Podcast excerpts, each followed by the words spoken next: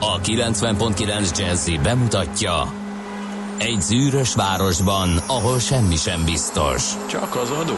Mondom semmi ahol a kisbefektetőket senki sem védi meg a tőzsdei kilengésektől, és a sikátorokban leselkedik a kíméletlen hozamgyilkos. Csak négy férfi múlik a közbiztonsága. Hadnagy urak, merre vannak? A mindenre elszánt és korrumpálhatatlan alakulat vigyáz a rendre minden reggel. Kik ezek az állati nyomozók? Négy férfi egyeset és egy nyalóka. Ács Gábor, Gede Balázs, Kántor Endre és Mihálovics András. Az íróasztal mögül pedig Profit kapitány diktálja a tempót. Humor, emberi sorsok, közönséges bűnözők és pénz, pénz, pénz.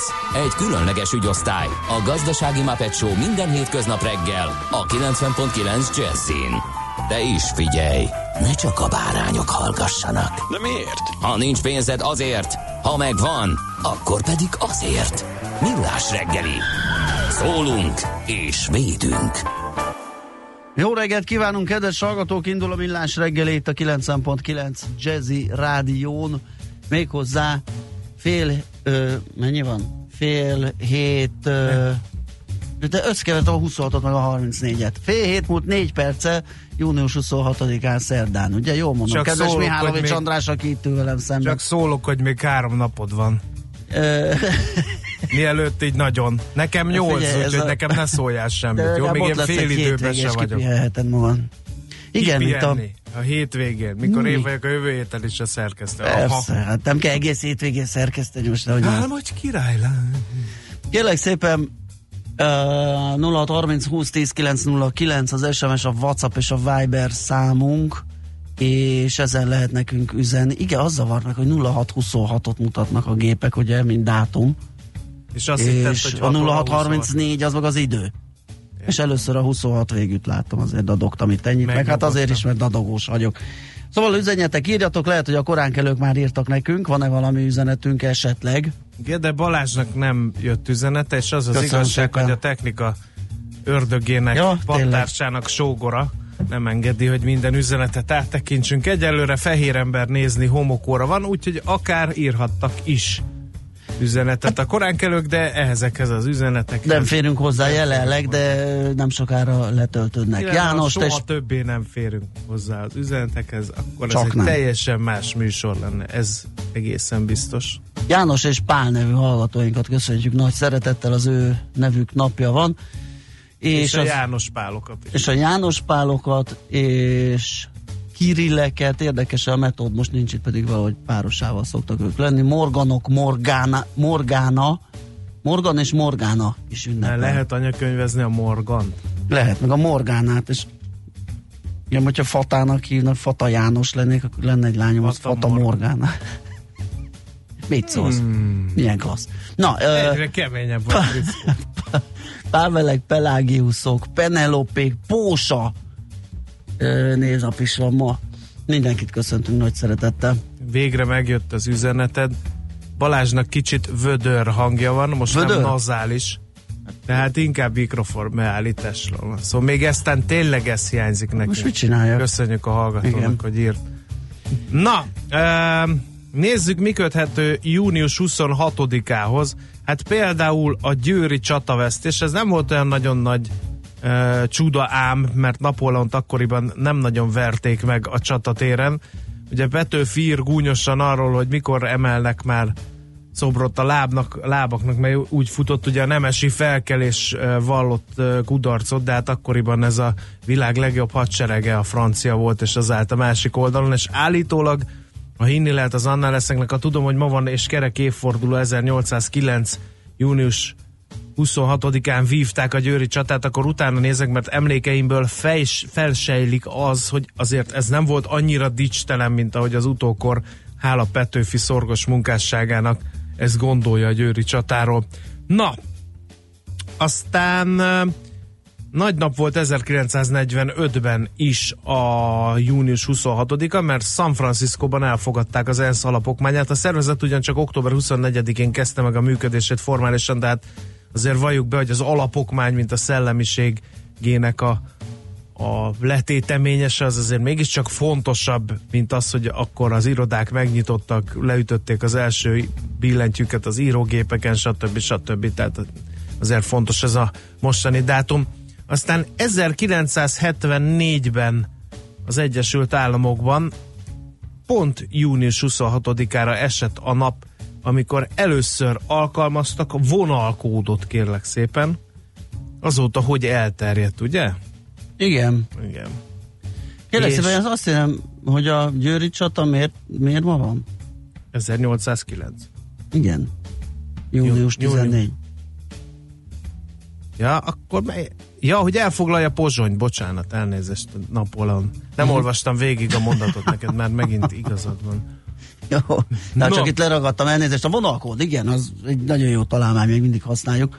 Sőt, egyre ügyesebben, ugye ezek a német diszkontáruházak egy egész dobozt vagy zacskot behúznak vele, hogy ne Igen. kelljen forgatni és keresgélnie a leolvasónak. Elvis Presley utolsó koncertje Várj egy kicsit, napot. hát nem akarsz beszélni Norman Joseph Woodlandről és Bernard Silverről? Ők Hát ők találták fel. találták ki a vonalkódot, és a két feltaláló, ezt figyeld, eladta a találmány összes jogát 15 ezer dollárért a Filco iparcikk kereskedővállalatnak, akkor nem sejtették, hogy milyen orbitális siker lesz a, a tanálmányuknál. Ö, legelőször pedig az Egyesült Államokban hol máshol Troy városában alkalmazták egy szupermarketben a vonalkódot, amikor egy Wrigley's rágógumin lévő vonalkódot olvastak le 1974. június 26-án, tehát egyébként vonalkódot Magyarországon a Skála Budapest nagyáruház vezette be 1984-ben. Na hát akkor tíz évre rá, tudok hogy feltalálták, vonalkód. meg is érkezett hozzánk, ez, ez egy komoly vívmány. Egyébként annak ide 74-ben 15 ezer dollár végül, és ez nem rossz, csak hát ugye, hogyha látták volna előre, hogy ez milyen, mennyire elterjed, akkor, akkor valószínűleg nem adják annyiért. Na szóval Elvis Presley utolsó koncertje ezen a napon volt június 26-án 1977-ben, és ezt Indianapolisban a Market Square arénában rendezték. Ott tartotta meg Presley. Igen, Születésnaposaink Herman Otto, magyar természettudós 1835-ös. Ő. Igen, aztán 1949. június 26-án született uh, Babos Gyula, magyar jazzgitáros, Katona Kalári férjéként is lehet őt ismerni. Liszt Ferenc díjat is kapott, ma lenne 70 éves tehát. Aztán Több népszerű politikusunk is. például Bokros Lajos magyar közgazdász, a róla elnevezett csomag máig szitokszó meg fenyegetés, pedig nagyon-nagyon szükség volt igen, rá. igen, igen. Csak akkoriban. hát fájt, igen, egy kicsit, Igen. és hát így nem jó szívvel gondolom. 1954. június 26-án született tehát Bokros Lajos, aztán a népszerű, egykoron eh, népszerű nevén Drazsénak Igen. hívott Draskovics Tibor, magyar jogász, politikus is ma ünnepel a születésnapját, ő egy évvel fiatalabb Bokros Lajosnál 1955-ben született. Aztán néhány énekesről is emlékezzünk meg, 1986-ban született Takács Nikolász énekes, ugye a tehetségkutatóban tűnt fel, és a rádiónk gyakran játsza az ő számait. Aztán 1993-ban te jó Isten, már diplomás ember voltam, amikor felsírt a kis 90. Ariana Grande, Jézusom, tényleg. Őrület. amerikai énekesnő, színésznő, nagy kedvence a mostani fiataloknak. Na, uh, Akkor ennyi. ismeretlen születésnaposok? Ismeretes, ismeretlen. Ö, Rád hagyom a Dán írót, mit szólsz? Tudtam, mert a 1800 másik az könnyem. 1869. Kérlek szépen, 1869-ben született Martin Andersen Nexő eh, Kopenhágában, eh, és arról híresült el íróként, hogy ő volt az első, aki a munkásosztályról írt, és egyben a Dán kommunista szépirodalom első képviselője is, hogy annak idején, eh, mikor hát ugye egy másik rendszerben minden eh, kit megénekeltünk, aki valamit is hozzátett a munkásosztály harcairól, hogy miért nem tanultunk erről az úriemberről, eh, Martin Andersen Nexőről, azt én nem tudom neked megfejteni. Eh, Kérem szépen, eh, Igen. Nem tudom, hát most itt annyi a bőség zavarában küzdök a műveit illetően, mert elég sok, minden, sok jelent meg. Magyarul is egyébként.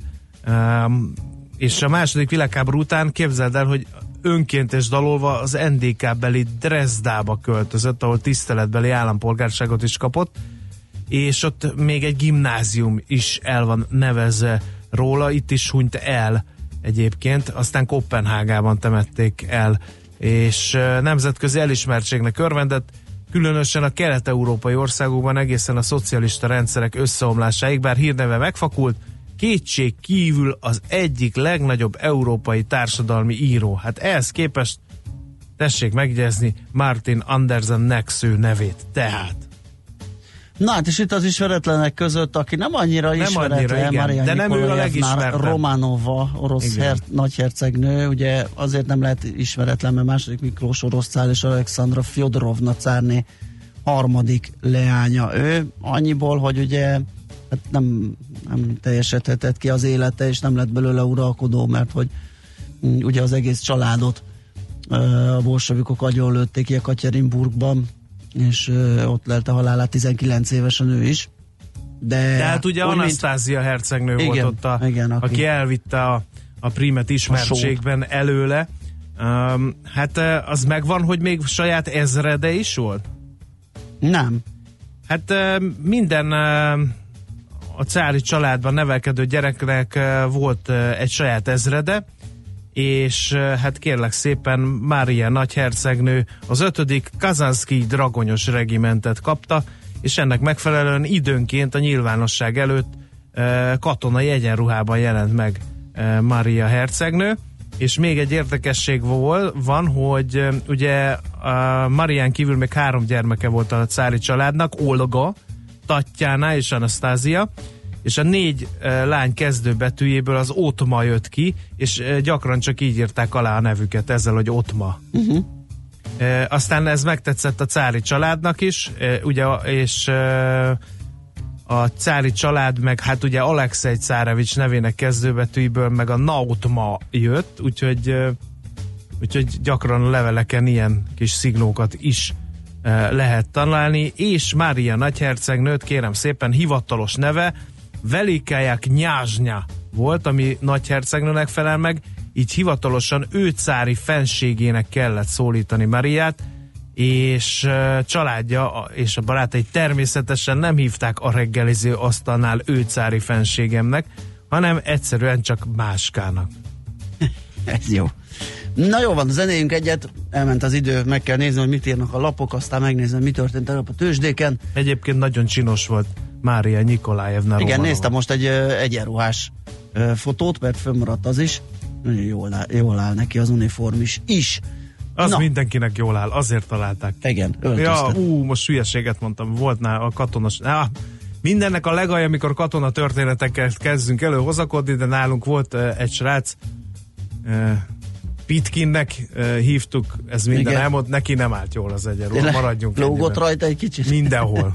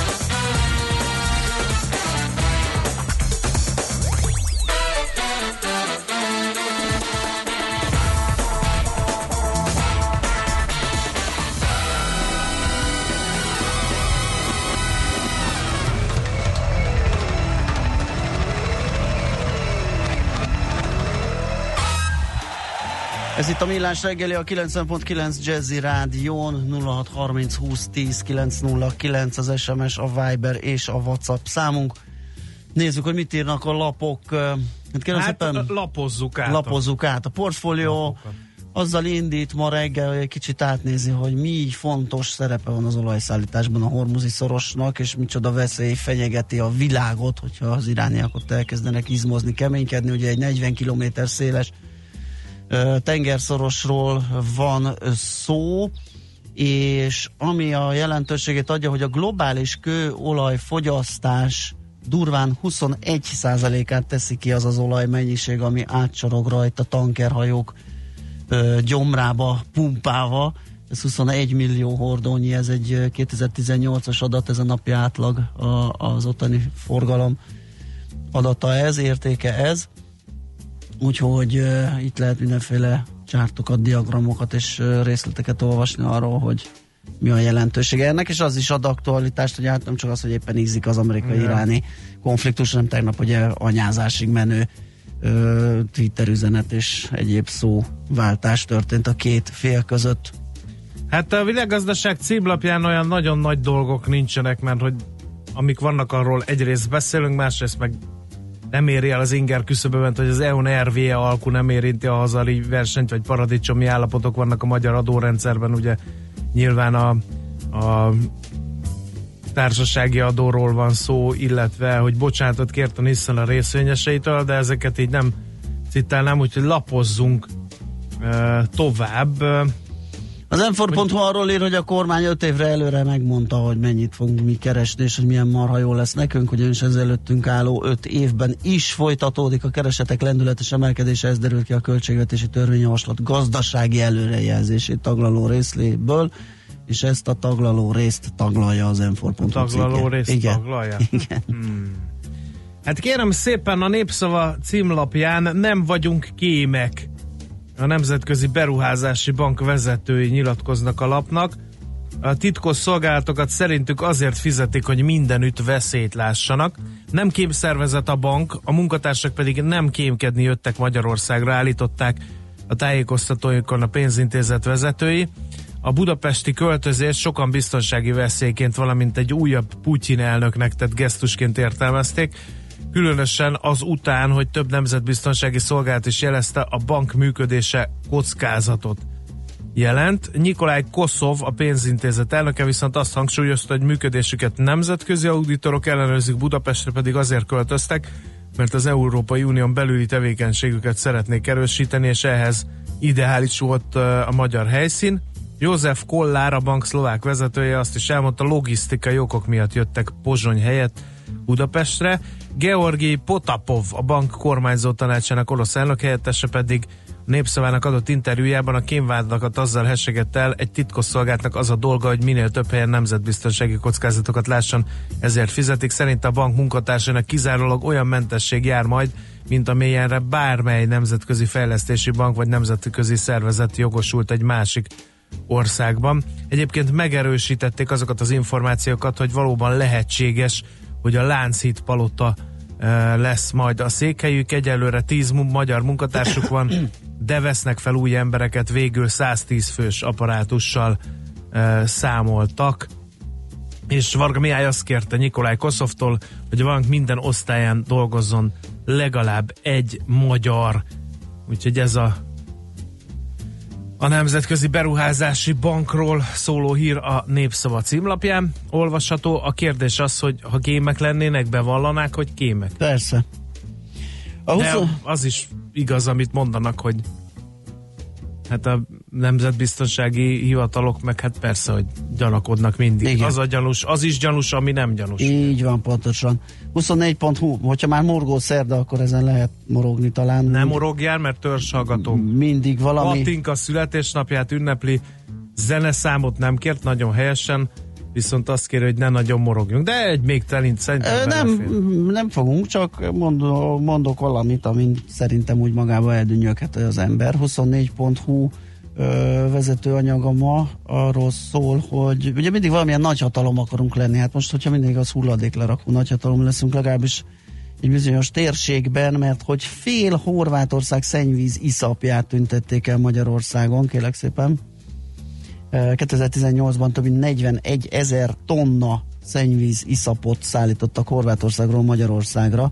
Mit csinálnak a szennyvíz iszap? Ezt egy régi agyakbányába deponálták, ott tették le, és rohadt sokat keresett az, azt, az, azt üzemeltető cég. Úgy képzeld el, hogy ez 2000 kamionnyi cucc, tehát uh. ennek a környezeti lábnyoma sem kicsi, amíg ezt Horvátországból oda szállították. És és hát mondom, ez egy fél horvátországi termelés, és a rossz hír, hogy vannak tervek további ilyenek létrehozására, az egyik talán Egerszaló környékén, azt hiszem azt írja a cikk, ami olasz és szlovén trutymót akar befogadni és elhelyezni úgyhogy erről lehet olvasgatni a 24.hu-n. A Magyar Nemzet cíllapjáról egy rövidke hír már jövőre változhat a hét utolsó napján eddig megszokott bolti nyitvatartás, miután a magyarországi kereskedőket képviselő szakmai szervezetek nyitottak arra, hogy tárgyaljanak az önkéntes vasárnapi rövidítésről. Um, reprezentatív felmérések részleteiről már tárgyaltak, az átfogó kutatás megállapításai majd befolyásolják a végeredményt, amelyet nem követ törvénymódosítás, annak betartása kizárólag a piaci szereplőkön fog múlni. Oké, okay. ballagjunk tovább, jön négy gangster és a Cotton Club Singers.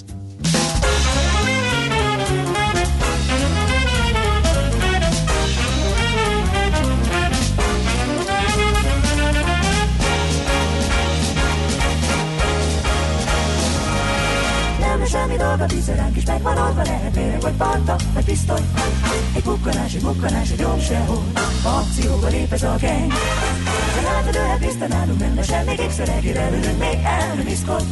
A holdegér, a jó egér, ezt tudja jól, akcióba lép ez a gang.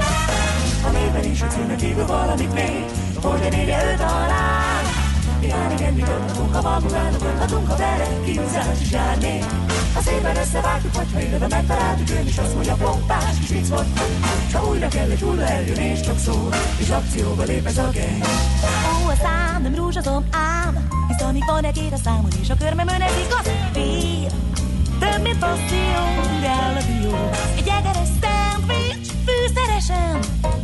Reggeli, már képes vagyok gyilkolni, ezért mindegy nekem. Kicsi szintje, vagy előgelő fehér egész. Bemoldanak az eszközeim, kell az álszakálos még. Megyek orrot mozdulat, és van terjedében nincs már csak egy picike nyúzika.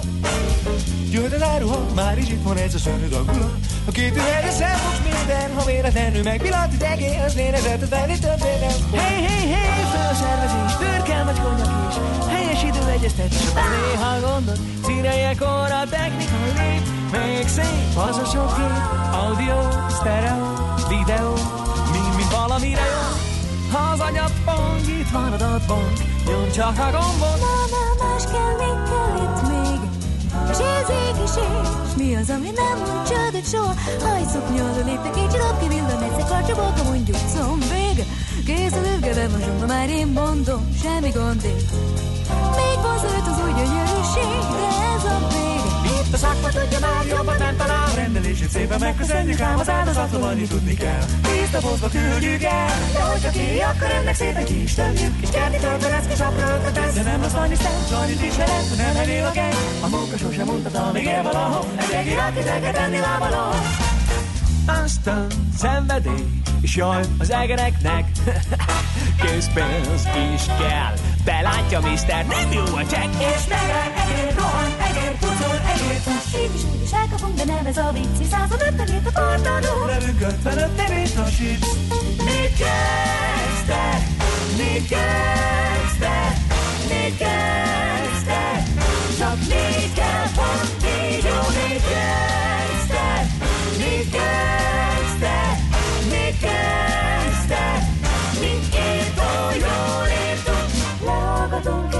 Meglesünk, kémtéve helyzetekkel is találkozunk. Ilyenkor néha filmezünk, de azt a sét hiszen mi itt halálkozunk. Még gangster, még gangster, még gangster, csak egyetlen szó még. Rólunk senki soha nem fog tudni semmi. Igazából nem meg, ha félni kezdett valamitől. Amit itt látod, minden igaz, erről ennyi. Szíves megrendelését várva vagyunk, legkiválóbb tisztelettel. Ha bárki hozzákába áll, és minket megtalál, hiszen tök látod, de hogy mit jelent ez a gang.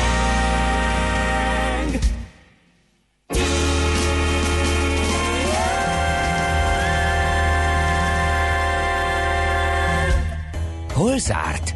Hol nyit? Mi a sztori? Mit mutat a csárt? Piacok, árfolyamok, forgalom a világ vezető parketjein és Budapesten. Tősdei helyzetkép következik. Na nézzük, hogy hol mekkora esés Mit volt. mutat a csárt? Mit mutat a csárt?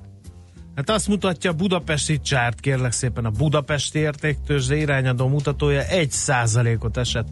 40.061 pontig, ahogy így elnézem, mindenki más is ugyanezt tette, már hogy esett. De nézzük, hogy jött össze ez Budapesten. Ej, jaj, hát a Magyar Telekom, amely 3 forintot drágult 7% nak felel meg, ez 417 forintos záróértékkel.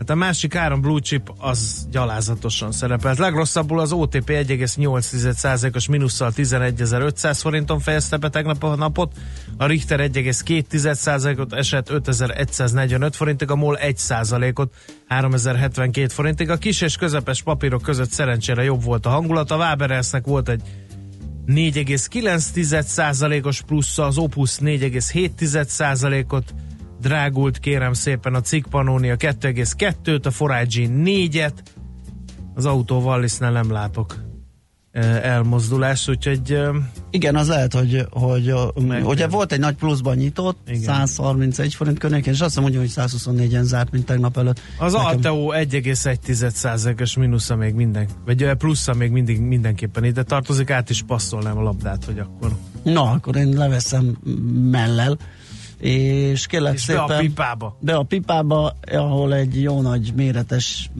mínusz figyel, ami az amerikai tőzsdeindexeket illeti. A Dow Jones húzta meg a legjobban 7,1%-os csökkenéssel, az S&P 1%-kal, a Nasdaq másfél százalékkal esett, hát mert most ugye éppen ilyen a hangulat. Egyébként, De amit mi, mondtam... Mondtam hétfőn, ugye, hogy már a pénteki zárás, vagy a pénteki kereskedés is bajósra sikerült, mert kiment új csúcsra az index, és mégis az előző napi záróérték alatt zárt. Ez az álmos könyvek szerint ugye nem jó előjel, és ez most bejönni látszik. Tegnap speciál még hírek is voltak, ugye megint a, a kínai-amerikai kereskedési, kereskedelmi háború miatt aggódnak, aztán Jerome Powell erősködött, hogy már pedig a jegybank független, és mondta, hogy azért időnként érik politikai nyomások a, a, innen-onnan, nyilván tudjuk honnan, Ö, és ezért is aggódtak egy kicsit a befektetők, a dollár is erősödni kezdett, és ö, és nem is tudom, mi volt még. Szóval mm, ez mindig ugye annak a függvénye, hogy hogyan értékelik az, a híreket. Pár héttel ezelőtt ezek nem voltak érdekesek, most érdekes itt a csúcs közelében a, az indexnek és máshol sem úszták meg olyan jól a tegnapi napot, mert például a brazilok is estek 2%-ot, Európa szerte is mínuszok voltak, a, mindjárt mondom kérlek szépen, hát Londonban éppen nem, ott, ott egy 1 tized százalékos plusz volt, de a frankfurti DAX 4 tized százalékkal esett, a párizsi mutató 1 tized százalékkal, Európában talán a legnagyobb bukó így első ránézésre azt mondja, hogy Svájc és a lengyelek 7 7 százalék, nem a lengyelek, bocsánat, 1,2 százalékkal estek, ilyen mértékű mínuszok voltak, és per pillanat Ázsiában sem annyira jó a hangulat, bár eléggé vegyesnek mondható, mert hogy a kínaiak picit esnek, 1-2-3 százalékot, ugye ott van vagy négy index is, ami ezt mutatja, a tokiói Nikkei 6 százalékot, de ugyanakkor az indiaiak fölfelé mennek 2 százalékkal, Mm, úgyhogy hát meglátjuk, hogy mi lesz a folytatás az európai kereskedésben. 9 óra után szakértőink majd beszámolnak erről. Tősdei helyzetkép hangzott el a Millás reggeliben. Kaptunk-e már, illetve olvashatók-e már az út információk, amiket írtak a hallgatók? Kérlek szépen Fuszek írja, hogy Szentendrén Fuszek sebességet mérnek, de ennyire nem vagyunk beljebb, mert fogalmunk sincs, hogy hol Szentendre. Nem baj, ez a jó. Egész Szentendrén tessék Igen. betartani. A, Módos sőt, jó reggelt, kartások, álmosan indul a nap, nem igazán tudtam jól aludni, ennek ellenére kellemes forgalmi viszonyok között lehet galadni Gödről Pestre, írja D-kartás, de fogalmunk sincs a részidőről. Az egyetlen ok, amiért D-kartás Mit mondott, lehet haladni? Igen. Hát akkor az olyan 25 közlekedni. perc. Nem, mert az, hogy az volt már 28 perc a héten, 30 perc, még egyszer 30 perc. De a 25 az igazán jó. Hát igen. Van, volt egy 25 is igazad van. Ugye? Úgyhogy hát ezt légy szíves azonnal pótolni, illetőleg a szerelmes futár is itt busong, borong, jajong, búsong, monoton, konokon.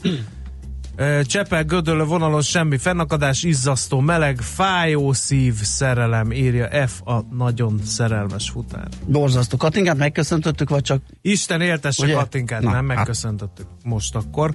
És uh, most nem Katinka, hanem Katalin. Jön. László, László. B. Katalin Kati. fog híreket mondani.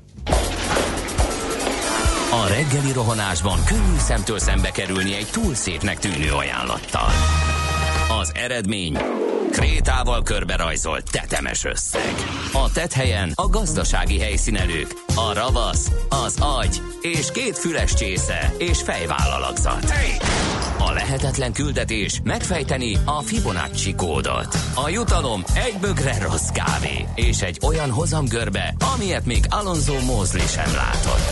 Millás reggeli, a 90.9 Jazzy Rádió gazdasági mapetsója. Vigyázat! Van rá engedélyünk! Jó reggelt kívánunk, kedves hallgatók, 480, ez pedig a Millás reggeli itt a 90.9 Jazzy Rádióban Miálló Csandrással. És Gede Balázsjal. Jó reggelt kívánok én és a hallgatók, meg 0 30 20 10 909, ez az SMS, WhatsApp és Viber számunk is. Úgyhogy lehet üzeneteket írni, mi addig tartalmat szolgáltatunk. Nem is akármilyet. Uh, ugyanis feltárcsáztuk Hon Gabrielát, az Óvás Egyesület elnök helyettesét, mert ugye a napokban Igen. mi is szemléztük ugye az UNESCO-nak azon állásfoglalását. Az UNESCO uh, ugye nézte a világörökségi helyszínek megőrzésére tett magyar erőfeszítéseket, és ebben uh, készült egy jelentés, és ebben ilyen dolgok vannak, hogy rémületes a MOL Campus, az olajtársaság 120 méter magasra tervezett székházat 11. kerületben. Aggasztó a Városligetbe tervezett néprajzi múzeum és biodom mérete.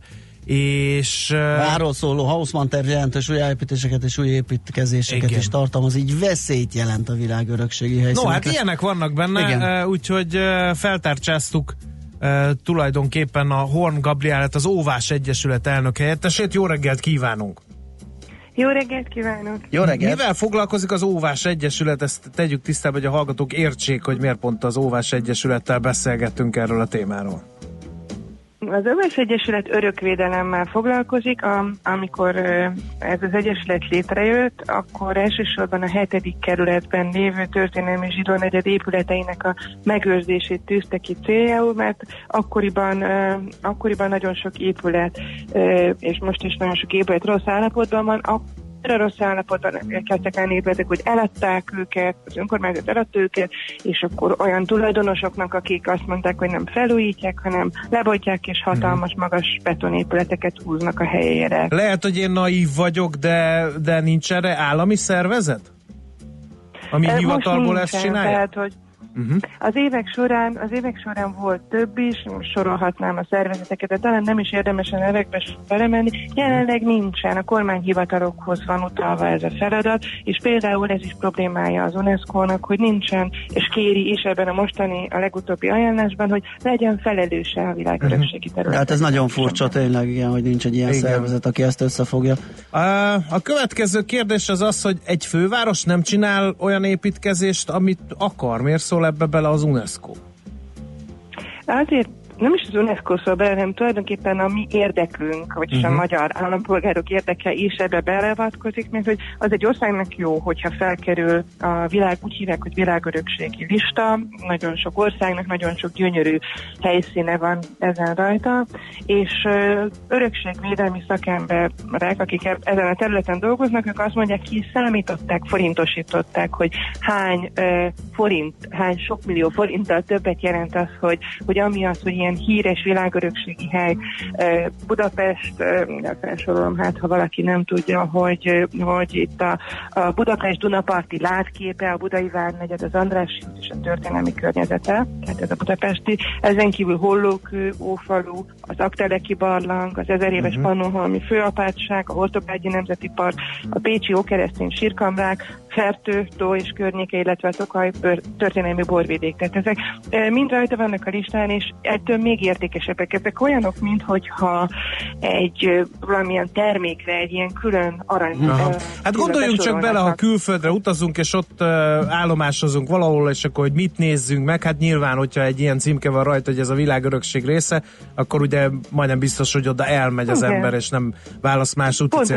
Értem. Uh, és ez a világörökség került veszélybe, de miért? Mert hogy itt vannak kritériumok, amiket teljesíteni kell? Próbáljuk ezt megérteni. Vannak kritériumok, és elsősorban az a kritérium, hogy például világörökségi területeken folyó fejlesztéseknél, építkezéseknél előtte hatástanulmányt kell készíteni, azt el kell küldeni az UNESCO Párizsi központjába, hogy az UNESCO az egy nagy szervezet, mindenféle mással is foglalkozik, de van egy kis része, ami, amelyik a világörökséggel foglalkozik, és ennek Párizsban van a központja, és például sérelmezi azt is most az UNESCO, hogy nem küldtek el mindent, akkor volt olyan, hogy anyagokat már elkezdődött az építkezés például a várban is, és nem küldték el, vagy egyszerűen nem, nem angolul, franciául, vagy egyéb nyelven küldték el, hanem magyarul, és most például Ne, tényleg? ezt is kérték, hát ők nem értenek magyarul Párizs. De mi magyarok tudjuk, hogy a magyar világnyelv mindenhol megértik. Na, eh, félre a tréfával, mert ennél Jó, komolyabb akkor a a MOL téma. campusnak a problémáját vegyük kezdjük hogy vagy megérteni, ugye, hogyha... A, Hát az nem a Dunaparton van, és nem a... Hát, de a látkép, amit tegnap feszegettünk, hogy abba bele fog lógni, csak azt, azt nem tudom, Igen. hogy ez hogy lehet, vagy nekem kicsit ilyen szubjektívnek tűnik, hogy honnantól gondoljuk azt, hogy az rontja a látképet, vagy nem. Hogy lehet ezt jól mérni?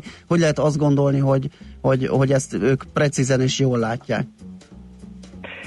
Hát ez úgy néz ki, hogy én, én erről szoktam újságcikket is írni, és egy alkalommal használtunk egy olyan anyagot, amit örökségvédelmi szakemberek készítettek, és ők, ők azt mondták ugye, hogy mm, idézek is ebből az anyagból, hogy, hogy a magasházak létesítése önmagában nem annyira építészeti, mint én városképi örökségvédelmi kérdés, mert hogy egy önmagában építészetileg tetszetős magasház is roppant veszélyes lehet olyan helyen, ahol a védett városképet negatívan befolyásolja, és most jön a lényeg, hogy az addig domináns történeti épületeket elnyomja azokkal kedvezőtlen együttlátszással alakul ki. Ez úgy néz ki, hogy ronda lesz, mert mondjuk Igen. a várból lehet, hogy vagy, vagy valahonnan nézve a várat, bele fog oda trollkodni egy, egy hatalmas betontolony. Na Ha. de eh, én ilyenkor egyet nem értek, hogy valahogy kialakultak ezek a helyszínek. Eh, Ha minden változatlan lenne, akkor ugye mm, nem fejlődne egy város. Ezt az ellentmondást hogy lehet egyáltalán feloldani? Hát nyilván, ahogy elnézzük, például New Yorknak lehet, hogy az nem világörökségi eh, része, de hát ugye a Manhattan része, az posztereken szerepel, az külön megnézik a turisták, az Empire State Building-et, stb. Ez egy modern épület. Tehát gyanítom, nem a modernségével van a baj ennek, ugye? Tehát lehet fejleszgetni. Nem, nem. Meg hát Persze, nagyon sok városban most felhőkarcolókat építenek, Berlinbe is, Közép-Kelet-Európába is. Miért baj, hogy Magyarországon ilyenek épülnek? Én gondolom, hogy a helyszín az elsősorban itt a mostani esetben, ami, ami problémás. Tehát az, hogy belerondít egy, meglévő képbe, és akkor ezeknél az örökségvédelmi helyeknél meg szokták mondani, hogy ez az együttállás, ez fontos, hogy, hogy integritás, hogy, hogy egyféle legyen ez a terület. Én gondolom, hogyha ezt máshol építenék, mert ez örök vita, nyilván uh, haladni, fejlődni kell, csak megfelelő keretek között. Mhm, És én most éppen egy konferencián vagyok Firenzében, és itt a, a, az ittenieket kérdezem folyton, hogy hogy lehetséges, hogy ennyire megőrződik. Nagyon sok helyen a, a, az a kép, ami ugye nem tudom, nagyon-nagyon hosszú ideje Mhm. Megvan így a város oldalában, és azt mondják, nem hivatalos személyek, csak itteni emberek, hogy például a kerítés sem mindegy, hogy, hogy mit húznak fel. Tehát vannak bizonyos Mhm. területek, amire jobban kell vigyázni. E, ha már a Dunaparti részben mentünk bele, de majd át e, mennénk a Városligeti részre is, hogy, e, hogy ezért ott vannak olyan modern épületek, amit ugye a 60-as években húztak fel, és hát nagyon kilógnak uh-huh. ebből, szállodákról van szó. Mhm. Igen, igen. Azzal nincs baj? Hát lebontani már nem lehet, uh-huh. hogy nem kell. Azóta, tehát azután került fel, azut, azután vált ilyen értékes világörökségi helyszínéhez, hogy ez már megvolt, és uh-huh. akkor, akkor az nyilván jobb lett volna, ha megmaradunk a régebbi uh-huh. épületek, de, de az, az már hozzátartozik ehhez. Értem. A további ezek. Jó, mi a baj a Városligeti biodómmal, meg a, meg a Néprajzi Múzeum épületével? Egyébként friss hír, hogy, hogy nem fogják leállítani az UNESCO kifogásai ellenére sem az építését a Néprajzi Múzeumnak, ezt Gulyás Gergely nyilatkozta tegnap, de hát a Városliget meg, meg nem hallottam, hogy ott lenne az örökségi listán. A Városliget maga nincs az örökségi listán, hanem úgy van, hogy minden világörökségi hely a világon mindenütt. Úgy néz ki, hogy van egy egy ilyen központi terület, ezt úgy hívják, hogy mag terület, és van mellette egy, egy védő sáv körbe, uh-huh amit úgy hívnak, hogy pufferzóna. És a magterület e, egészen különleges és nagyon szigorú szabályok szerinti védettséget élve, és valamennyire a védőterület is, ez kicsit kevésbé. Most az Andrási út, ugye említettem az előbb, hogy a budapesti világörökség helyszín része az Andrási út is, és ennek a védőterületéhez tartozik a Városliget. Tehát és ezért forszírozzák most azt, hogy ennek a, a megbontása, ennek a, a képének megbontása problémás. Ugye a biodómot is, a Néprezi Múzeumot is, egyebeket. És mondjuk ettől eltekintve is a világ egyik első közpark. Ezt a, a, a ligetet védő szakemberek, meg civilek mindig hangoztatják, hogy nem, nem lenne szabad megváltoztatni ezt a park jelleget. Uh-huh értjük ezt is talán, és akkor térjünk rá a várra, az ugye világörökségi helyszín, van egy Hausmann terv, ott felépülnek olyan épületek, amik hát részint sose álltak, részint elpusztultak a háborúban. Ez miért baj? Ez sem biztos, hogy mindenki érti mert hogy bontja, tehát egy modern épületet, nem tudom, én láttam a, például a lovardának az építését, miközben készült, hogy ez egy betonépület, és látszik rajta, hogy ez egy nem, nem korabeli épület, a fölösleges megváltoztatni. Ha elpusztult a háborúban, akkor, akkor nem kellene, tehát ezt is kifogásolták, hogy ne kerüljenek oda új épületek. Maradjon úgy, ahogy, ahogy akkor volt, amikor elfogadták uh-huh. a mhm. világörökségi helyszínt. Uh-huh. Nem, megváltoztatja a képét, a hangulatát az egész területnek. Uh-huh. Uh, és akkor még neki se kezdődött a tudom, tulajdonképpeni várépületnek a felújítása. Um, ami hát a hírek szerint teljesen más lesz például a várnak az a nagy kupolája, uh, úgyhogy ki, ott biztos megint uh, lesznek uh, esetleges kifogások. De olyan De problémák is vannak, hogy miért az eredetibe és miért nem, miért nem a korszellemnek megfelelően kerülnek felújításra, tehát nekem időnként kicsit zavaros, hogy mikor mi az álláspont. Igen. Igen, igen ezt, ezt sokan mondják, hogy egy olyan időszakot próbálnak visszahozni, ami nem is igen. úgy létezett, ahogy. Sajnos nem vagyok építész, ebben nem, nem tudok igazából szakértői mit mondani, de az tény, hogy nem. Tehát itthoni szakemberek is az UNESCO egyaránt a, a, a Várnegyednek, hát a teljes átalakítása miatt panaszkodnak. Uh-huh, uh-huh. Uh-huh. Jó, mi a következő, mert az UNESCO ugye magyar lépéseket sürget, és hát nem tudjuk, hogy hogy áll ez a vita.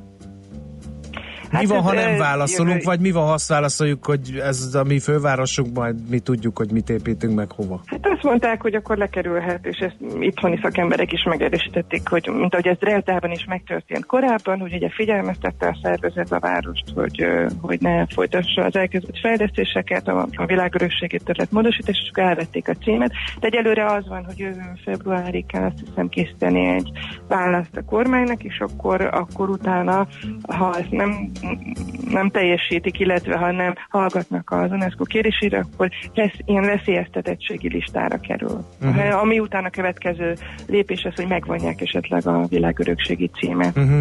Uh, nagyon furcsa érzésem van, uh, bevallom őszintén a beszélgetés kapcsán, mert állandóan uh, jár például az eszembe a Louvre piramisa, London belvársába, London Eye, az Aha. az uborka épület, tehát hogy hogy ott is Igen. valahogy mixelik a régit az újjal, és nem hallani ilyen vitáról az UNESCO-val. Ez miért lehet egyébként? De, de, de, van, Igen? de hogyha majd szívesen küldök linket ehhez, hogy más országokat, itt nem arról van szó, hogy a, hogy a magyar területeket piszkálják, folyamatosan más országok kapcsán is vannak viták. Uh-huh. Csak talán elfogadottabb az, hogy bizonyos országokban, hogy, hogy ez a, a, a, az ország örökségének, az emberek örökségének, nem tudom, az ott élő emberek örökségének része az, és uh-huh. akkor, a, akkor máshol fejlesztenek, nem ott, ahol ezek a szép régi épületek meg vannak. Oké, okay, köszönjük, köszönjük szépen, meglátjuk majd, mi lesz talán, ebből, igen. Talán Nagyon szépen köszönjük. az érdeklődést. Minden jót kívánunk, viszontalásra. Horn Gabriellával, az Óvás Egyesület elnök helyettesével beszéltük végig, hogy tulajdonképpen mi baja lehet az UNESCO-nak a fővárosi építkezésekkel.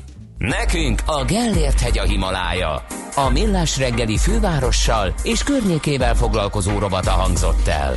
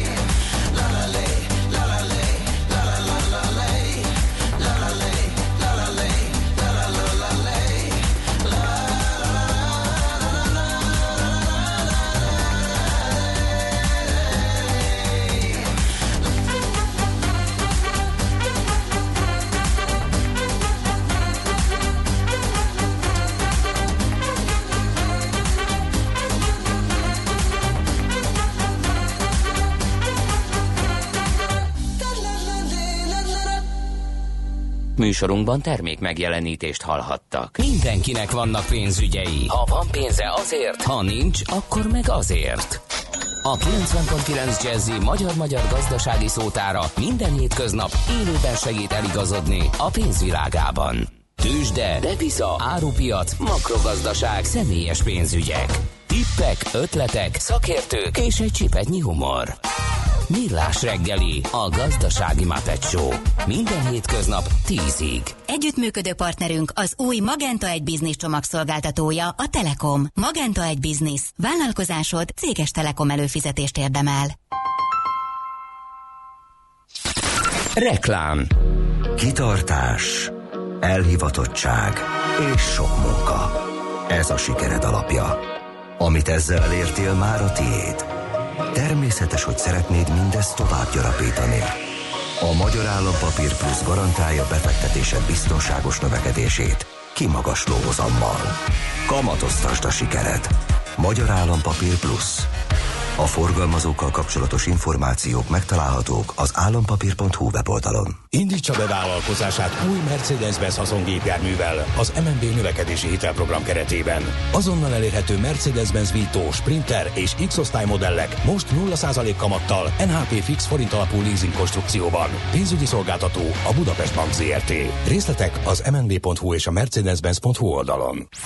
Reklámot hallottak. Rövid hírek a 90.9 Jazzin.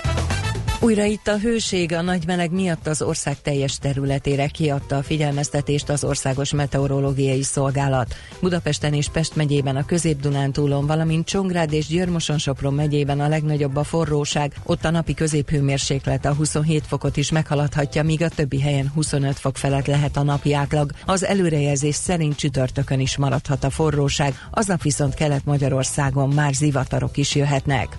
Visszaáll a Zöld Híd eredeti finanszírozási rendje július 1-től újra az állami Kuka Holding veszi át a 116 település hulladékát szállító cég pénzellátását, írta a népszava. A cég napi költségeit tavaly november óta állja a katasztrófa védelem, miután a vállalat azt jelezte, a Kuka Holding a működéshez szükséges alapvető anyagiakat sem biztosítja. A katasztrófa védelem ezután a Zöld Híd eszközeivel, de saját költségére kezdte el szállítani a szemetet. Alap úgy tudja, megemelnék az önkormányzatok tagsági díját, a Kuka Holdingtól pedig a tavalyi kettő után az idén már 4 millió forintot várnak, emellett a személyi kiadásokon is lefaragnának több mint 200 millió forintot. A számlákat és közterheket időre ki tudja fizetni az Alföldvíz ZRT, de a béremeléseket, amit korábban megígértek, nem tudják teljesíteni. Különben valóban a fizetésképtelenség felé sodródnának, így reagált a cég arra, hogy a szakszervezet közleménye alapján a hvg.hu azt írta, a békési vízművesek úgy tudják, hogy a fizetésképtelenség határán van a cégük. A vállalat érdekvédelmi vezetője elmondta, áprilisi tüntetésük idején még nem akartak hivatkozni a cég labilis pénzügyi helyzetére, de miután a korábbi ígéretük ellenére nem emelték a megállapodás szerint az 1200 dolgozó bérét, most pénteken egy levelet is visznek a miniszterelnöknek.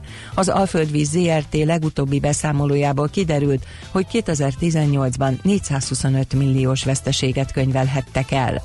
Változtak az üzemanyagárak, a MOL emelte 3 forinttal a benzin és 5 forinttal a gázolaj nagykereskedelmi árát mától. Ezt követően a benzin literenkénti átlagára 378, a gázolajé 391 forintra emelkedett, a 95-ös benzinára múlt pénteken 2 forinttal csökkent, akkor a gázolajé nem változott. San Franciscóban betiltják az elektromos cigik árusítását. Ez az első amerikai város, ahol ilyen döntést hoztak, de egyelőre átmeneti, addig marad érvényben, amíg az amerikai gyógyszer és élelmiszer felügyelet el nem végzi a forgalmazáshoz szükséges vizsgálatokat. Az e-cigarettákat a törvény előírása szerint nem lehetne forgalmazni a szövetségi gyógyszer és élelmiszer felügyelet vizsgálata nélkül. Valamilyen oknál fogva a törvényi kötelezettségnek azonban nem tettek eleget. Az időjárásról országos kánikulára készülhetünk 31-35 fokos maximumokkal, sok-sok napsütéssel. A hírszerkesztőt László B. Katalint hallották hírek legközelebb fél óra múlva. Budapest legfrissebb közlekedési hírei, itt a 90.9 jazz A fővárosban a Krisztina körúton az Attila út előtt továbbra is egy műszaki hibás jármű vesztege a középső sávban. Lassú a haladás az M3-as autópálya bevezető szakaszán a Szerencs utca és a kacsó úti felüljáró előtt, a 11-es főút bevezető oldalán a Pünkösfürdő utcánál, Csepelen a második Rákóczi Ferenc úton az m 0 autóútnál. Erős a forgalom az Ülői úton befelé az Ecseri út előtt, a Ferenc körúton az Ülői út irányában, a Pesti úton a Ferihegyi útnál. Mától az 5. kerületben a Kozma Ferenc utcában lezárják a félútpályát a Bátor Imre utca és a Kálmán Imre utca között közműépítés miatt. Folytatódik a vízvezeték felújítás a Szent István körúton. A Honvéd utcától a Nagy Ignác utcáig buszsávot alakítottak ki, onnan a nyugati térig pedig sávlezárásra és sávelhúzásra kell készülni. A Margit híd irányában a Váci úttól a Bihari János utcáig lezárták a belső sávot. Szép csilla BKK Info. A hírek után már is folytatódik a millás reggeli, itt a 90.9 jazz Következő műsorunkban termék megjelenítést hallhatnak. Intelligensen közelítsük meg a problémát, aztán oldjuk meg. Millás reggeli. Na kérem, ez továbbra is a Millás reggeli itt a 90.9 Jazzy Rádión, és arról fogunk beszélgetni, hogy mi történhet 2020. január 1-től, amikor is a jelen szabályozás szerint kivezetik a kedvezményes lakásáfát, illetve ez megszűnhet. Ez ügyben készített az Eltinga Ingatlan Piaci Kutatóközpont egy tanulmányt, hogy milyen hatásai lehetnek ennek, és a többek között például akár a GDP bővülés lassulása is lehet ennek a vagy ez az okozója a, ezügyben mm, kerestük uh, Takács Ernőt, az ingatlanfejlesztői kerekasztal egyesület elnökét, hogy véleményezzék ők is, mit lehetne tenni, hogyan lehetne a szabályozást fenntartani, vagy fenn kell-e, mi történhet ezután. Tehát vele beszélgetünk. Jó reggelt kívánunk! Jó reggelt kívánok, szervusztok!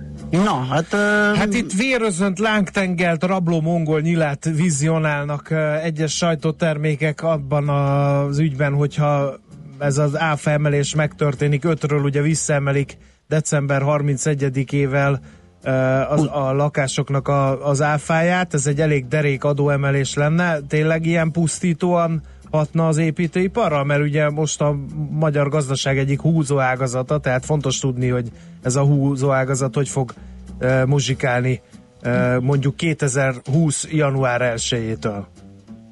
Igen, tehát az építőiparon belül a magas építőipar egyre nagyobb arányban vesz részt a, a gazdasági teljesítményben, vagy gazdasági össztermékben. Jellemzően eddig ugye a mélyépítés volt a, az irányító, most azonban veszi át a szerepet a magasépítés, és a magasépítésen belül a lakásépítések egyre jelentősebb szerepet jelentenek ebbe a tortába, és hát a kutatók és az elemzők, akik a piaci folyamatokat vizsgálják, azt állítják, és ezzel mi egyet tudunk érteni, hiszen látjuk a saját fejlesztéseinknél is, hogy bizony az építőipari megrendelés állomány csökken 2020 után, ami a lakás, lakásfejlesztéseket érinti, és ebből következőleg talán az a bővülő építőipari kapacitás ismét lecsökkenhet, és ez a felépített kapacitás, amit az elmúlt években a válság előtti szintre épített az építőipar vissza, ez ismét veszélybe került. De miért? Ezt nem értem. Tehát, hogy nem lesz vevő? Egyszerűen az történik 2020. január 1-től, hogy 22%-kal növekszik az új lakás adótartalma, ami nyilvánvaló ez az új lakások árában is meg kell, hogy jelenjen. Ennek következtében a, a piacon a kereslet várhatóan jelentősen csökkenni fog az új lakások iránt, és ha ez csökkenni fog, akkor pedig a fejlesztők úgy gondolják, hogy nem érdemes új fejlesztéseket indítani, hiszen egyrészt a projekteket finanszírozó bankok, másrészt a, ugyancsak a bankok által finanszírozott vevők között a, az a pont, ahol találkoznak az elképzelések, az jelentősen leszűkül. Tehát lesznek uh-huh. majd lakófejlesztések, de elsősorban a privilegizált területeken, kiszámban azok a nagy számú lakófejlesztések, amelyek jellemzően a középkategóriás színbe sorolhatók, veszélybe kerülnek. Az előfordulhat, hogy esetleg a fejlesztők úgymond le tudják nyelni a, egy részét ennek az árváltozásnak, ugye ez egy 22%-os többlet, hogy nem tudom milyen áréssel dolgoznak, beérik kevesebben, Igen, és a- akkor... ez, ez minden, szinte minden áfa kérdésnél felvetődik Igen. az, hogy az érintett termék előállító az lenyeli az áfát, vagy nem nyeli le az áfát. Én azt tudom mondani, hogy az ingatlan fejlesztők azok a lakásfejlesztések esetében 10-15 százalékos árbevétel arányos nyerességgel dolgoznak.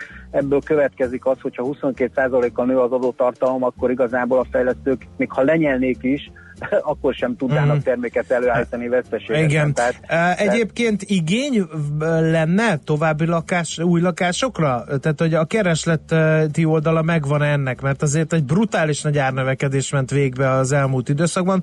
Elég, elég sok új lakást adtak át az elmúlt időszakban. Nem lehet, hogy lassan telítődget a piac? Azt gondolom, hogy nem. A, pont ez a tanulmány egy, egy, egy nagyon fontos kérdéssel foglalkozik, ez a kereslet kérdés, hogy az elkövetkező időszakban hogy alakulhat a kereslet, de erről egyébként a jegybank és a KSH is tesz közé adatokat, és vannak olyan statisztikák, amivel erről következtetni lehet, és azt látjuk, hogy a kereslet az stabil, és ugyanolyan élénk, mint egy évvel vagy két évvel ezelőtt volt, jellemzően a az emberek jövedelme magasabb, pozitívabban látják a, a jövőt, sokan úgy dönt, döntöttek, döntenek, hogy használt lakás helyett új lakásba lépnek, kedvezőbbek a finanszírozási feltételek, ugye a kormány nagyon fontos és nagyon erős szociális és lakástámogatási rendszert vezetett be, ez is él- élénkíti a keresletet. Tehát úgy látjuk, hogy a keresleti oldalon, a piacon rend van, a kínálati oldalon okoz majd problémát ez a, ez a szabályozás, hiszen ha belegondolunk, három olyan, tehát jellemzően a lakáspiacon két termék versenyez egymással, a használt lakás és az új lakás.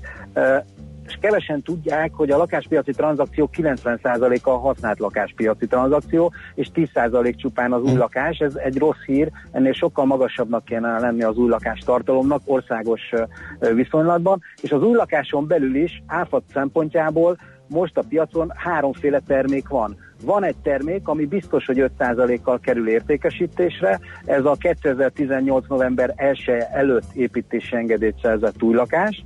Akkor van egy olyan ö, lakáspiaci termék, amely 2018. november 1 után szerzett építési engedélyt, de 2019. december 31-ig értékesítésre kerül, és a fejlesztő és a vevő megállapodnak abban, hogy egy nagy előleg számlával Lehet, hogy nincs 5%-ot beköltözés, csak leteszi ugye a vevő az előleget, leteszi az akkor olyan, előleget, mint a és akkor- kifizette volna, igen, igen, Igen, igen. és akkor még 5% áfával uh-huh. kell elszámolni. És van a harmadik termék, De bocsánat, bocsánat, ne szaladjunk előre, a- ez a második terméknél itt csak az előleg rész lesz 5%-os, és a hátralék 27 már, vagy Igen. ped, ugye?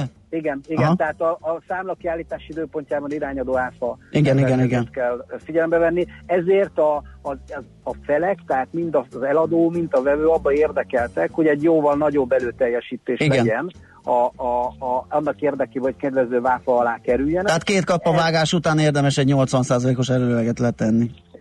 ott, ahol olyan a fejlesztő, Igen. vagy olyan az eladó, akiben van ekkora bizalom a vevő oldalról, tehát azért ez egy kockázatot Persze. jelent, és ez, ez mindenféleképpen a, a vevőre egy nagyon-nagyon komoly döntést bíz, de én azt gondolom, hogy a nagy fejlesztők, akik eddig bizonyították, azzal szemben, illetve a fejlesztéseket finanszírozó bankokat is ö, ö, meghallgatva ezt a kockázatot fel lehet vállalni. És akkor van a harmadik, aki meg A harmadik- kicsúszik mindenből. a- aki meg És az meg mindenből, 27 százalékos áfával. 27 százalékos áfa lesz, és mi azt, azt látjuk egyébként, amit a, az Eltinga is leír, hogy idén 15 ezer új lakás ö, ö, kerül átadásra a budapesti, budapesti lakáspiacon, és a jövő évi prognózis, 2020-as prognózis az 6 ezer lakás, tehát Mi lesz az árakkal, hogyha nem történik semmi lépés? Tehát vannak rendje módja szerint nem hallgatja meg a szakma érveit, meg az ágazat érveit a kormányzat, azt mondja, hogy ragaszkodunk a 27%-os áfához 2020. január 1-től. Mi lesz az árakkal? Ez talán sokakat érdekelhet. Mi úgy gondoljuk, hogy mivel csökkenni fog a kínálat, hiszen nem lesz, a keresletről beszéltünk az imént, úgy gondoljuk, hogy a kereslet a stabil és az, az marad. Ha nem lesz új lakás kínálat, akkor egyrészt az a kevés új lakás, ami a piacon elérhető, az nyilván drágulni fog.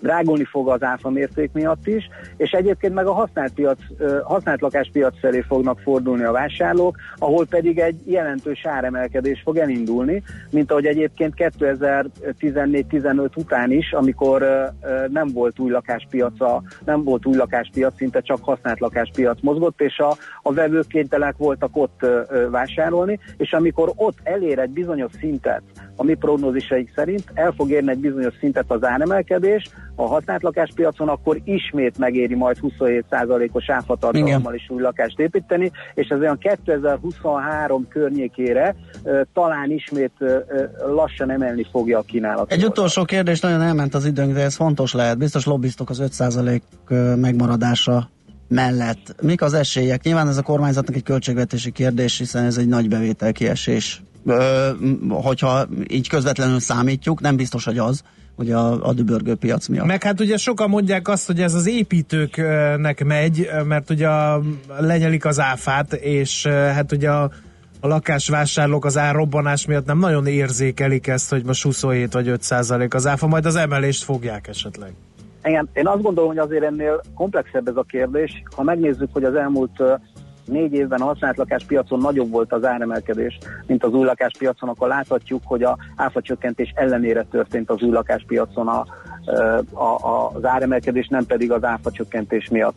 Mi természetesen szakmai javaslatokat készítünk a kormányzatnak, az esélyeinket én jónak gondolom tekintettel arra, hogy 2015 óta van egy ö, jó szakmai párbeszéd a, a kormányzattal és a, a, az illetékes ö, tárcákkal, beleértve a jegybanknak, a lakási és ingatlanpiaci tanácsadó testületét, a pénzügyminisztérium és a, a Innovációs és Technológia Minisztériumot is. Tehát mi nem adjuk fel, mi szeretnénk azt, hogyha a lakáspiac stabilizálódna, szeretnénk azt, hogyha az új lakás kínálat az stabilan ezen a 15-20 ezer lakás per éves szinten meg tudna maradni. Szeretnénk, hogyha az építőipar megrendelési állománya stabilizálódna, és az árak is stabilizálódnak, és beállna ez a piac arra a szintre, amit aztán bármilyen gazdasági válság, vagy bármi érkezik, stabilan ki tud ülni. Jó, bízunk ebbe. Köszi szépen a beszélgetést, szép napot a továbbiakban. Szervusz! szép napot nektek is, szervusztok! Takács Ernővel beszélgettünk az ingatlanfejlesztői kerekasztal egyesület elnökével arról, hogy mi várható az év végét követően, hogyha a kedvezményes lakásáfa megszűnne.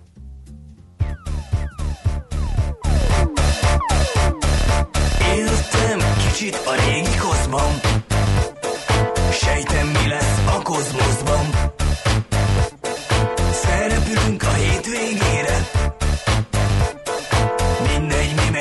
tévébe.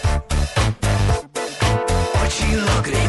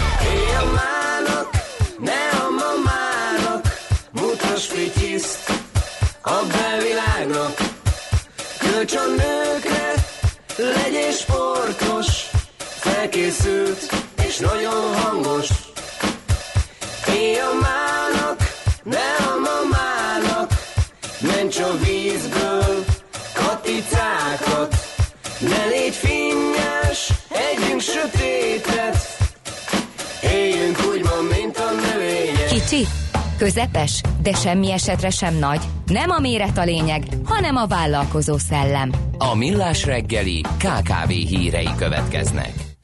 Nézzük, hogy a... Innoválgatunk, innoválgatunk, kisiparos. Adózása rendben van? Igen, Ennél igen. azért komolyabb lesz a téma, csak hát próbáljuk felkelteni a figyelmet.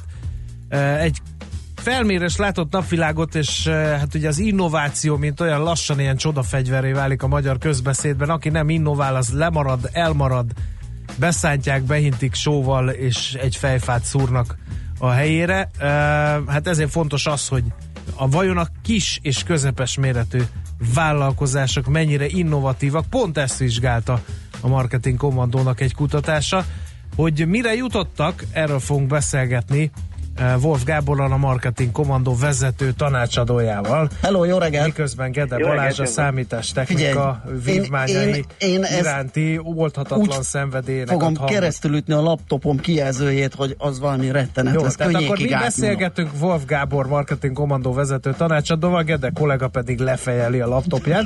Kár, hogy nincs ö, ez bekamerázza ez a stúdió, de dolgozunk az ügyön. Na, szóval ott tartottunk, mennyire innovatívak a hazai KKV-k. Hogy látják? Innovatívak szerencsére, és ez nagyon jó. Igazából minden Bizony. vállalkozás innovációval indul. A legtöbb, hú, csináljunk egy új terméket, kezdjünk el valami újat forgalmazni. Csináljunk valami mást, mint amit a Van- többiek. Az is innováció ám. Vagy valahogy más. Igen, igen, igen. Tehát ez, ez egy óriási nagy dolog. Amit észrevettünk, és ami nagyon érdekes, hogy míg a kezdő cégek ösztönösen innoválnak. Ugye ez az éjjel fölkelek háromkor, nagy ötlet, Uh-huh. Azok azt nem kiszámítható, nem tervezhető, nem skálázható. Uh-huh. A kicsit nagyobb a cégek, tehát már csak már 50 millió forint bevétel fölött. Az egyébként a, a kis cégeknél egy nagyon nagy határ. Nagyon kevesen jutnak el oda. Az egy ilyen küszöb? Aha. Az egy, az egyfajta küszöb, de az már egyfajta tudatosságot Uh-huh. igényel, és azok elkezdenek tudatosan innoválni. Tehát ez az, amikor mondjuk minden csütörtök reggel egy innovációs meeting van uh, a cégben. Na gyerekek, gondolkodjunk. Hogy tudjuk máshogy csinálni uh, a, a, a termékeket, a csomagolást, a terjesztést, a marketinget, és az az, ami igazi nagy különbséget hoz. Igen. Figyelj, ö, ö, szívükre tették a kezüket a KKV-k ebben a felmérésben? Volt olyan, aki bevallott, hogy ő bizony aztán eddig se innovált, ezután se fog innoválni, úri huncutság, ez nem egyéb. Őszinték voltak, de szerintem az igazi nagy bevallás, és azt mondani, hogy ah, úristen, ezt én tényleg így csinálom, az az, hogy, hogy nem tudatos. Uh, Aha, egy- egy- tehát egy innoválnak, innováció- csak nem tudják, hogy innoválnak.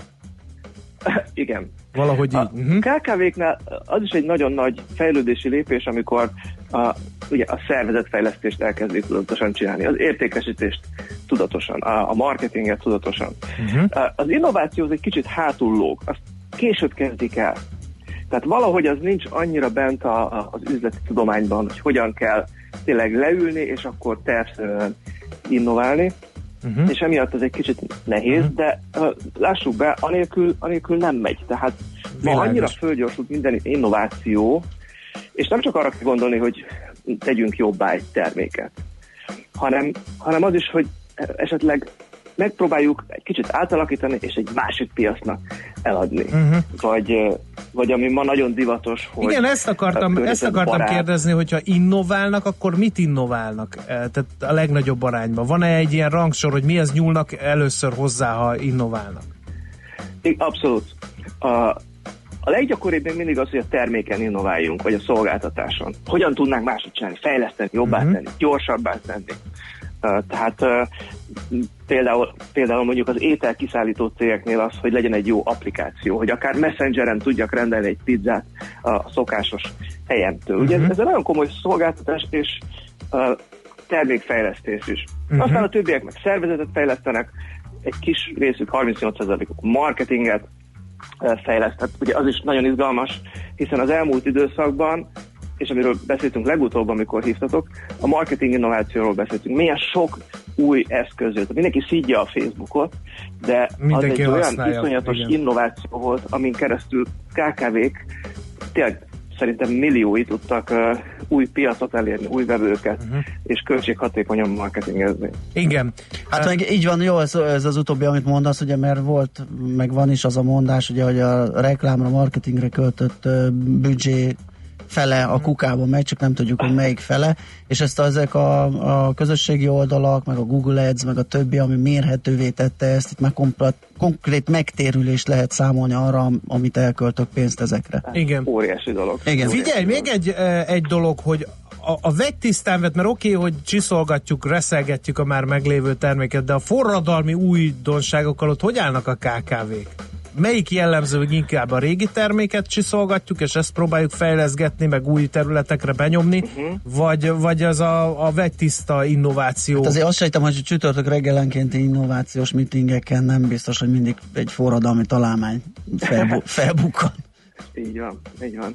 Uh, ezek a forradalmi dolgok, ez, ez, ez egy, egyfajta ilyen szent grál, hogy mindenki szeretné, de nem mindenkinek jön össze. Tehát mindig, mindig könnyebb egy picit változtatni azon, ami, ami megvan, és ez, ez vissza is jött, hogy ugye azt könnyebb csinálni. Ahhoz, hogy az ember valamit forradalmit eljön, ahhoz az már teljesen más kreatív szint szükséges, a, ahhoz Na, az már tipikusan olyan, ami éjjel háromkor jön egy, egy Mhm. inspiráció. Szervezetten viszont azért nagyon fontos, mert különben lemaradnak. Tehát, hogyha nincs meg az, hogy, hogy hogyan tudjuk akár olcsóbbá tenni, vagy jobbá tenni a terméket, gyors, gyorsabbá kiszolgálást, ö, hogyan tudunk több emberhez eljutni, Ugye annyira könnyű ma KKV-nak lenni, hogy, hogy emiatt nagyon nagy a verseny. Minden piacon sok a belépő, sokan, sokan próbálkoznak, most is elég jól megy a, a, a gazdaság. Szóval ilyenkor mindig fölerősödik a verseny, és ez fölerősíti az, az innovációra Mhm. való igényt is. Jó, az időnk elfogyott, tehát a sommázata akkor az, hogy azért a KKV úgy, ahogy rendben van ezzel a dologgal. Nyilván van Igen, tér fejlődni, tudatossá kell tenni. tudatossá kell tenni. Ez, ez a, Ez a fő üzenet. üzenet. Igen, tessék, tessék minden csütörtökön innovációs meetinget tartani, bevonva a stábot, hogy ők is benne legyenek, és könnyen, uh, könnyen megvalósuljon. Oké, okay, ezzel a jó tanácssal el is engedünk, és nagyon elköszönjük a beszélgetést, szép napot kívánunk neked. Szervusz, szervusz. Wolf Gáborral, a Marketing Kommandó vezető tanácsadójával beszélgettünk a KKV-k innovációs praktikáiról, lehetőségeiről. Megyünk tovább László Békati híreivel, aztán jövünk vissza és folytatjuk a millás itt a 90.9 Jazzy Rádión.